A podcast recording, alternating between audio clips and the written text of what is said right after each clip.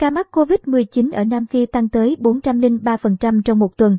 Số ca mắc COVID-19 ở Nam Phi đã tăng tới 403% trong một tuần sau khi các nhà khoa học nước này cảnh báo về biến thể mới Omicron.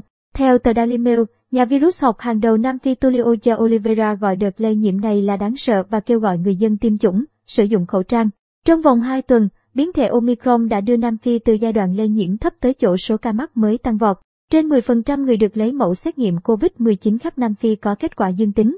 Trong ngày 30 tháng 11, Nam Phi đã thực hiện 42.664 xét nghiệm và có 4.473 ca mắc mới, tăng 92% so với ngày trước đó. Tính theo tuần, tỷ lệ này tăng tới 403%. Mới ngày 23 tháng 11, Nam Phi chỉ có 868 ca mắc. Các nhà khoa học Nam Phi cảnh báo rằng đa số người phải nhập viện vì biến thể Omicron đều chưa tiêm vaccine.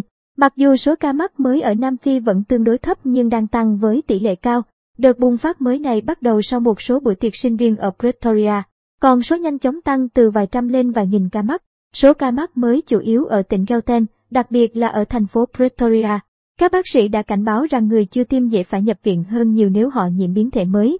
Trước đó, ngày 29 tháng 11, tiến sĩ Salim Abdul Karim, chuyên gia dịch tệ học hàng đầu Nam Phi, đã cảnh báo số ca mắc mới COVID-19 ở nước này có thể tăng gấp 3 lần trong tuần này do sự lây lan của biến thể Omicron.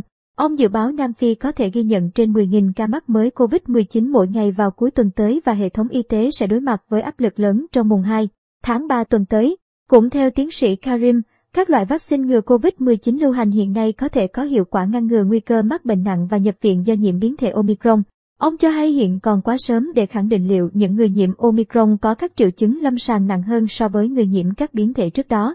Cùng ngày, tiến sĩ Wasila Yassad tại Viện Nghiên cứu Bệnh truyền nhiễm quốc gia Nam Phi cho rằng còn quá sớm để đánh giá tác động của biến thể Omicron đối với nguy cơ tử vong vì COVID-19.